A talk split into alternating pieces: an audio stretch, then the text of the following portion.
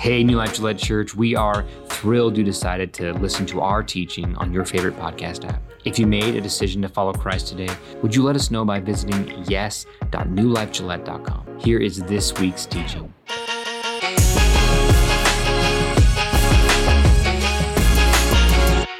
Good morning. Did you thaw out? Y'all good? Everybody warm? Hey, let me say welcome to those of you who are watching online. Uh, I don't know if you staying home kept you warmer, but it's warm in here. We're okay.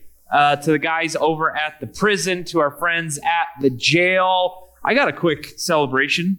It's okay if we celebrate something real quick. You know, we had the go offering at the end of 2023 and at Christmas Eve, and we set a really big goal of raising $45,000 to give away to our community and to different ministries. And uh, we raised $55,000 for the go offering this year. So,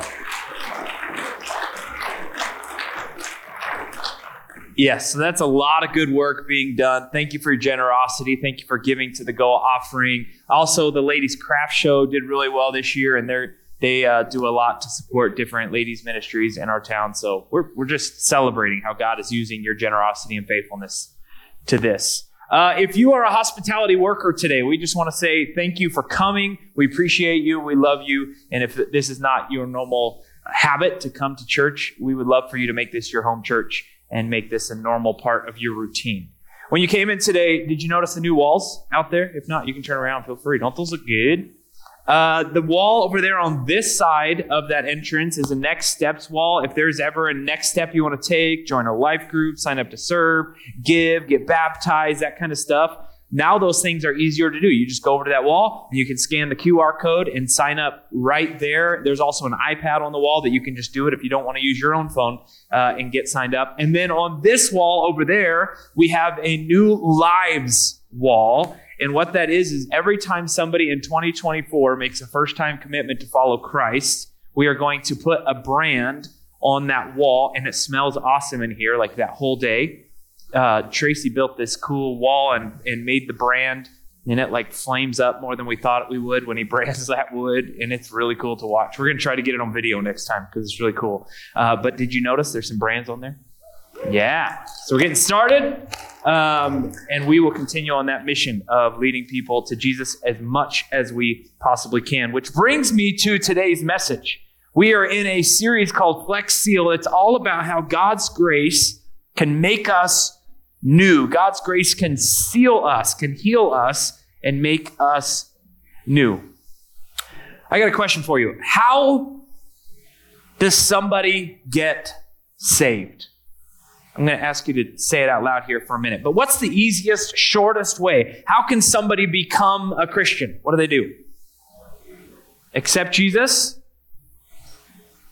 Is that it? Willing? So what else? Believe and receive, somebody said. The, the reality is, you can give a lot of different answers to this question and be right, right? Because you read scripture about how he says to be saved or to have eternal life or to, to, uh, to join God's family, and you get one verse that says, believe and you will be saved. You get another verse that says, believe and be baptized and you will be saved. Another verse says, repent and believe and you will be saved. Another verse says, have faith. One time Jesus was talking to a guy and he told him, sell all of your possessions and give them to the poor and then you will be saved. i Like, wait a minute. That one's different. The other ones seem to at least have something in common. That one just seems different. When you watch the way that the apostles would tell people about Jesus, if they were talking to the Greeks, the Gentiles, they would talk about the resurrection. They would talk about how the res- you should put your faith in the resurrection of Jesus. If the apostles were talking to a Jew, they wouldn't focus on the resurrection. They would talk about the Messiah. Jesus was the Messiah because that's what they would have been looking for. I like escape rooms. Uh, a lot, a whole lot. And there's two different kinds of escape rooms. Some escape rooms are called linear escape rooms, and that's where you follow a certain path. You, you solve pu- puzzles in a certain order, you open doors in a certain order, and then if you open them all correctly, then you can open the final door because you made it through all the other doors. It's a linear escape room. Then there's other escape rooms, they call them nonlinear escape rooms. That makes sense, right? A nonlinear escape room, there is one key to get you out the final door. And the key is either a physical key or a code or some kind of trick or something. But your, your goal is to get that key. There's only one key to get out the final door, but there's a lot of different ways to get that final key. It's nonlinear. You can solve this puzzle, then this puzzle, or you could do it in the opposite order, or you can work on this and then work on that and then work on this. You do it in whatever order you want to. But if you complete all the different objectives, then you get the final key, and the final key is what you, will get you out of the room. And that's my favorite kind of escape room. Like, let me figure this out. Let me, it's a challenge for me to do those escape rooms, and I absolutely love them. I think this is a lot like our relationship with God. And the reason why in Scripture you don't just get one prescription for how you get saved is because God is saying, yes, there is only one key to heaven. There's only one way. Jesus is the only way to heaven. But the way that people begin a relationship with Him can happen in many different ways. In other words, there is no formula to start a relationship with God. I remember as a high school, I used to try to memorize the prayer, the salvation prayer that pastors would always lead us through in order to be saved. You know, I got saved every church, every Sunday at church because I had sinned that week. So I needed to get saved again the next Sunday. And that was just kind of the routine. And I would try to memorize the pastor's prayer so that I could say it again on my own so I could be saved without having to follow him. Because I thought of this salvation prayer as like some kind of formula and if I got all the words in the right order and I did all the right things and I said the right things, then I could be saved again. But the reality is, a relationship with God is much more like the relationships we have in this life. Uh, most of you in this room started your relationship with your spouse or with your boyfriend or girlfriend or whoever it is in different ways, right? It used to be you had to somebody would, hey, you, hey, you guys should get together. That's how people, it's like a recommendation. Now everybody meets on dating apps, it seems like. Maybe for you, it was uh, we were high school sweethearts, or you met at school, or you, you met at the bar, or whatever it is. Different people get into a relationship in different ways. And that's the way our relationship with God can start. All, all of us kind of take a different path to Him. We, we begin that relationship in different ways, but all the relationships start with a conversation. And that's why we call it a salvation prayer. That's a conversation. I'm starting a relationship with God by having a conversation, a prayer. I'm praying to Him. Imagine if you had the opportunity to talk to all the people that were going to be in the World Trade Center on 9 11. Imagine on 9 10, September 10th, 2001, uh, you had the opportunity to have all those people in a room like this, and you could say to them whatever you wanted to say. And you realized they're all dying tomorrow, so I probably need to share the gospel message with them. I need to tell them about Jesus. What would you say to them? If you had to say, make it really short, what would be the succinct way that you would tell all those people how to be saved? Would you start with, listen, God has a great plan for your life? Nope, that's not where you would go. Nope, you, you, would, you would definitely not go there. The plan is very short for their lives, right? What about would you tell them, listen, if you just stop sinning, your life will be better? Remove all that sin from your life, all those bad things you're doing, stop doing them. No, you wouldn't do that, right? That doesn't help them. That doesn't help them in their lives. How does stopping sinning doing anything? It doesn't do anything. Why? Because they're already guilty for the things they've already done. They, if they're found, ju- if, if they stop sinning today and then God judges them tomorrow, it doesn't matter. They're still guilty for everything they already did. What if uh, somebody murdered somebody and then appeared before the judge and was like, listen, that's my past. That was all in my past. I, I did that years ago. He's like, I don't care. You're still guilty for it. I don't care if it's in your past or not. You're still guilty. This is the truth about salvation. We are all guilty. Whether we are actively sinning now, which we all are, whether we're actively sinning or not, we have sinned. We are guilty for that sin. The salvation message that you would share with those people that were going to die the next day in the World Trade Centers would focus on their need to be forgiven. You would focus on the fact that their sin is going to cause them to suffer, to die in hell, unless Jesus dies in their place, unless somebody else takes the punishment that they deserve. You know, you can legally pay somebody else's traffic fine and get them off. If somebody else owns owes a ticket, got a speeding ticket, you can go and you can pay their fine for them. And they're off the hook.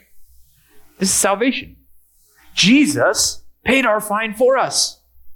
He took the punishment that we deserved. And what was the punishment we deserved? Death. All throughout Scripture. What sin requires whether you like it or not, whether it's logical or not, does not matter. The way God created our world is that the punishment for sin is death. Adam and Eve sinned in the garden. And what was their punishment? Death. You deserve death. But the good news, the gospel message, is that Jesus took that punishment for you. And if you will put your faith in Him, if you will believe in Him, not in yourself, not in your ability to be good enough, if you will believe in Him, He will save you and He will take your punishment for you. Ephesians says it this way God saved you by His grace when you believed. So God did the work. You didn't do the work, but He did it for you when you believed. What is grace? Grace is unmerited favor. It's getting something that you did not earn, something you did not deserve. And grace will give you eternal life. When will he give it to you? When you believe. When you believe that he is who he said he is, that he did what he said he would do. And you can't take credit for this. It is a gift from God. Salvation is not a reward for the good things we have done, so none of us can boast about it. Why? Why is it not a reward for our good works? Because then we would be the one worthy of praise. Then we would be the ones worthy of glory.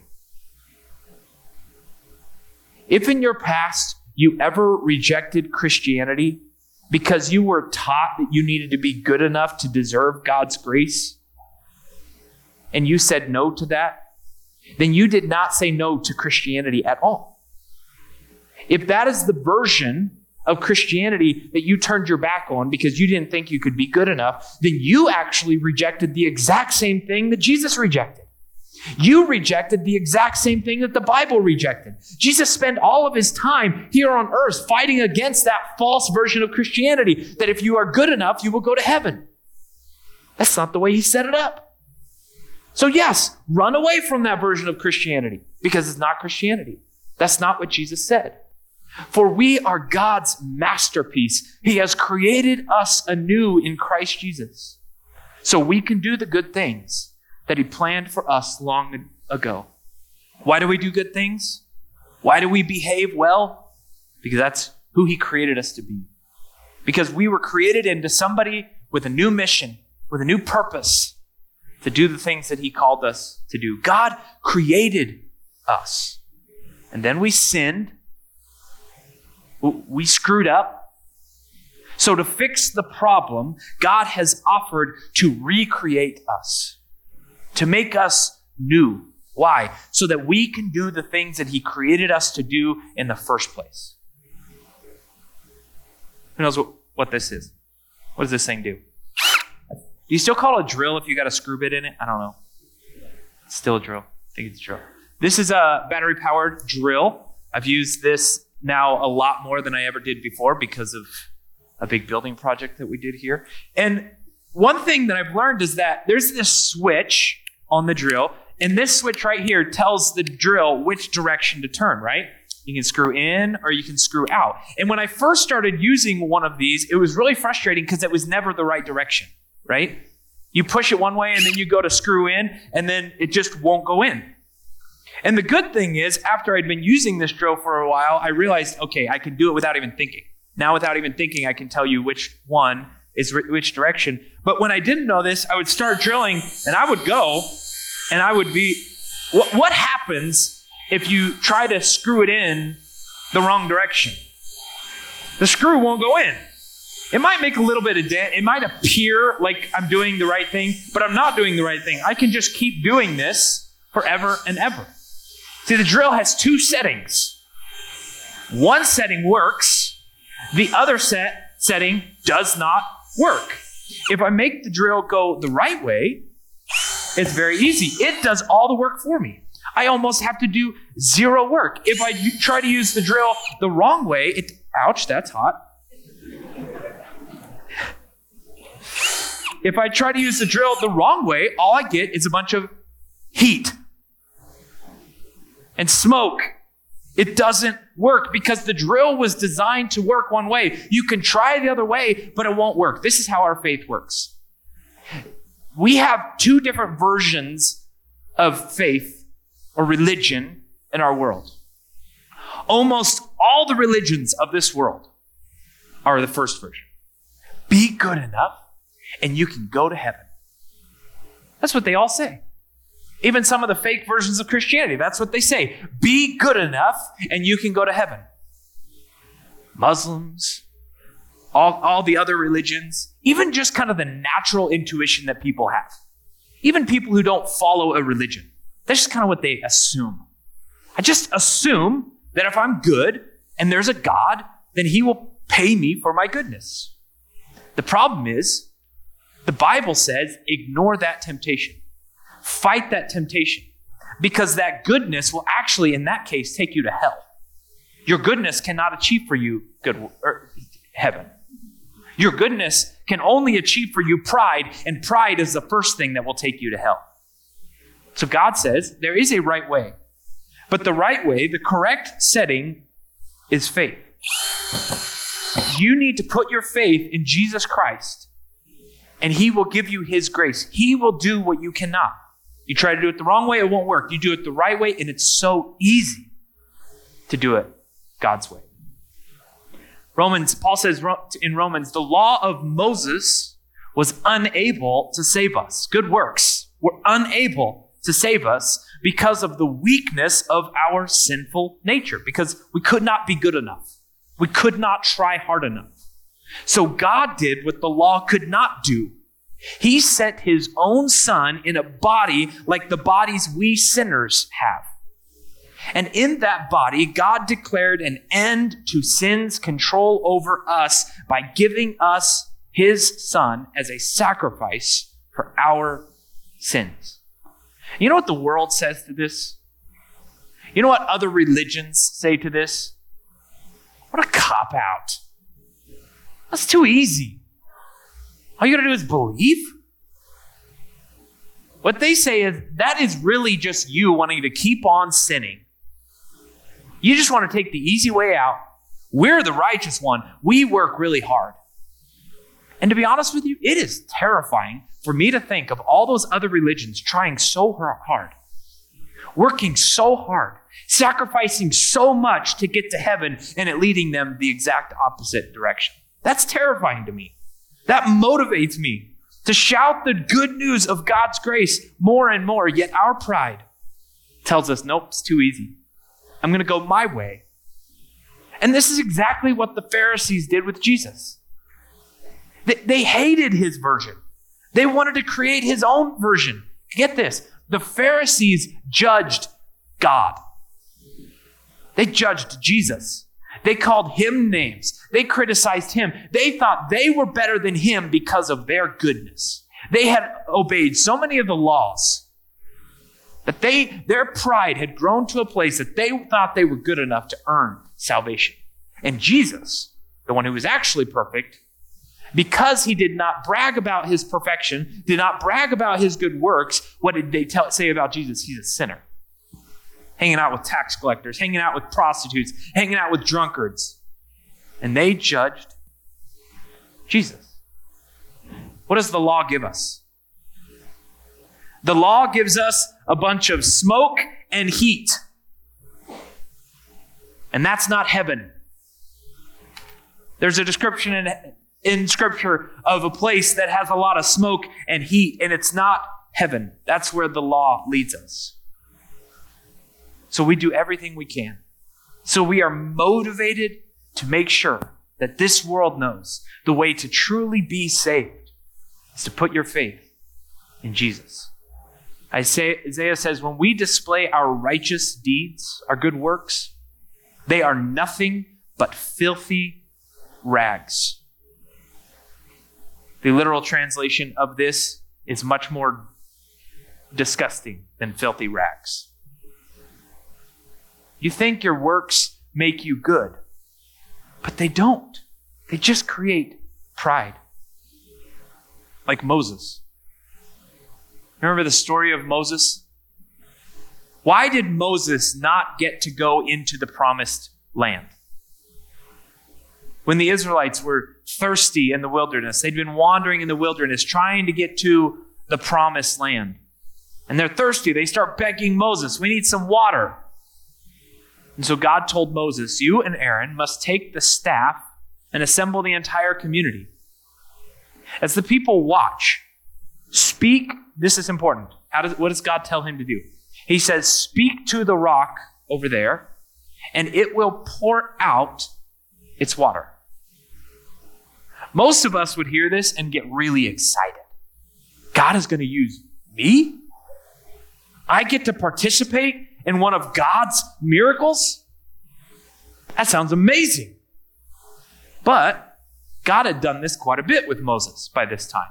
God had used Moses multiple times to perform miracles. And so Moses, having done some good works, had begun to build some pride, had to, begun to believe that there was something special about him. And so the focus became less about what God was doing and more about what I, or Moses, was doing. He thought he was the source of the power. Then he and Aaron summoned the people to come and gather at the rock. Gather round. Listen, you rebels, he shouted. Must we bring you water from this rock? Do you see the pride? Do you hear the vibrato in Moses' voice? You rebels, me good, you bad. Now is the point where God told Moses, Moses kind of added the whole ceremony here so far. He, he's putting on a show here. And God, remember, told him, Now speak to the rock. But what did Moses do? He pulled out a magic wand. Then Moses raised his hand and struck the rock twice with the staff, and water gushed out. Like a magician with his wand, watch what I can do. Pride. So, because of Moses' pride, God did not let Moses go into the promised land of Israel. Or did he? Does anybody know where Moses died? Mount Nebo. Where's Nebo? Mount Nebo is in Jordan. In other words, it's in the wilderness, outside the promised land. Moses died. God said to Moses, You failed to demonstrate my holiness to the people of Israel there. So you will see the land from a distance, but you may not enter the land I am going or I'm giving to the people of Israel. My whole life, I've kind of concluded the story here. Moses was not allowed to enter the promised land because he had sinned in the wilderness. But there's more to the story. Moses shows up in the story again later. And the amazing thing is that God forgave even Moses. You remember the story of the transfiguration? Jesus gathers some of his disciples and they go up on a mountain in the promised land this time. Jesus took Peter and the two brothers, James and John, and led them up a high mountain to be alone. We don't know exactly which mountain this happened on, but it was in Galilee, in Israel, in the promised land. And as the men watched, Jesus' appearance was transformed so that his face shone like the sun and his clothes became as white as light. Suddenly, Moses and Elijah appeared and began talking with Jesus. I mean, we don't have a description of what form they took, but it sure sounds like this is three dudes hanging out up on a mountain. Doesn't matter that these dudes died hundreds of years before. We're just hanging out and talking. And why is this moment possible? It's not because Moses had done anything great that this is possible. Now, the Bible does tell us that there was no one like Moses. He's the greatest of the prophets, so he's a pretty good guy. But it's not because of his goodness that he's there on the mountain with Jesus. It is because of Jesus' glory and Jesus' grace in this moment that has allowed his grace to extend even in the past to credit even to Moses and to Elijah, credit faith even to Abraham as righteousness. His grace is that powerful. It is that good. It can even work retroactively. And Moses, who because sin was not allowed to enter the promised land, God's grace is able to extend back in time and make it possible for Moses to be forgiven. If you think if you are ever tempted to think that your sins disqualify you from heaven, you are wrong. They have not. You can be forgiven. Moses was forgiven. Moses entered the promised land, and so will you. You can be forgiven for whatever you have done. His grace is that big. His grace is that good. Because we can feel pretty guilty because the world has told us we have to be good enough. You can't be good enough. So you got to lower your pride. And you got to say, I can't do it. I need you, Jesus. So I want to put on the full court press. When you came in today, you were given a card. Would you pull it out? It's a little card that has a couple options on there. And those of you who are watching on line, you can go to connect.church307.com and do the same thing. I want to make sure that nobody leaves this room and nobody turns off this broadcast without knowing, without a shadow of a doubt, that God's grace has been extended to you. That you will stop believing in yourself, stop having faith in yourself to be good enough, and instead have faith in Him that He is good enough to give you what you could not earn on your own. If today you are ready to make sure that that is true about you, would you please let us know that top box? You're making a decision to follow Christ, that you're putting your faith in Him today. Don't put it off. Make it happen today. And how do relationships start? This is the beginning of a relationship, a relationship between you and God. How do relationships start? They start with a conversation. And there is no magic formula of words that you can say in order to start the relationship correctly. He's God, He can take care of this. So pray. Have a conversation with God. You can say something like, God, I trust you. I put my faith in you. Thank you for your grace. Thank you for loving me. Forgive me for the sins that I have committed. I want to spend my life in eternity with you. However, you want to say it, whatever you want to say, have a conversation with him. The prescription of go and sell everything you have that he said to the rich man was not because selling everything you have is what saves you. It was the way by which Jesus was saying, I want you to show, I want you to show me that you really are putting your faith in me and not in your wealth, not in yourself. Surrender to me. And then there's another box on that card that I want to invite you, those of you who have already put your faith in God, when God does save us, He says that He makes us new and He gives us a purpose.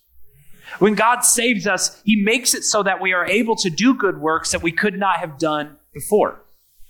Namely, the good work that he has called us to is to be on a mission, to share our faith with other people, to tell other people, because you don't know if they're going to die tomorrow or not, to tell other people about God's grace, to make sure that nobody is pointlessly trying to earn their way to heaven.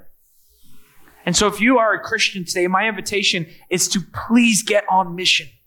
You know somebody who is not heaven bound. You know somebody who's trying to do it the wrong way. Tell them about God's grace. Tell them about God's love. So we're about to dismiss, but my, the invitation is would you take that uh, card and write the name of somebody that you're going to share your faith with? Like, be intentional about it. Think about it. I think if you just say an abstract, oh, yeah, I'm going to start sharing my faith more, it just is forgotten once you walk out that door. So pick a name. Pick a person. Come up with a strategy. How are you going to share your faith with them? How are you going to tell them that Jesus loves them? And write a name on that card. And then, Sarah, could we get somebody at the back to hold a bucket or something? I'd love it as, as everybody's leaving, if you would take that card as you leave today and just drop the card because we want to look at the names on that card and we want to pray for those people as you're sharing your faith with them, we want to pray that the Holy Spirit will open their heart to hear the good news that you're sharing with them. So our, our staff is going to get together today, read the names on the cards that you uh, write, and then we're going to pray over them, and we're going to go get them. We're going to be strategic. We're going to go out and be the people that God created us to be. Also, before I uh, finish, and I'm going to pray here in a second, but I want to tell you, come to church next Sunday. Chad Sheehan is going to preach, and um, he preached his message for the staff this week. Number one, hilarious. Did you know he used to be a stand-up comedian? Well, he is a stand. It, was hilarious. It was awesome, and it was powerful. Make sure you are here next Sunday for church, and it would be a great service for you to bring that person that you're writing on the card today and get them here for church. God, I love you and I thank you for your grace. I thank you for that you did what I could never do. I thank you that you have revealed to us that we cannot save ourselves, and we all know it. We've tried hard, but we know we are not good enough. So we put our faith in you. We love you and thank you. In Jesus' name, amen.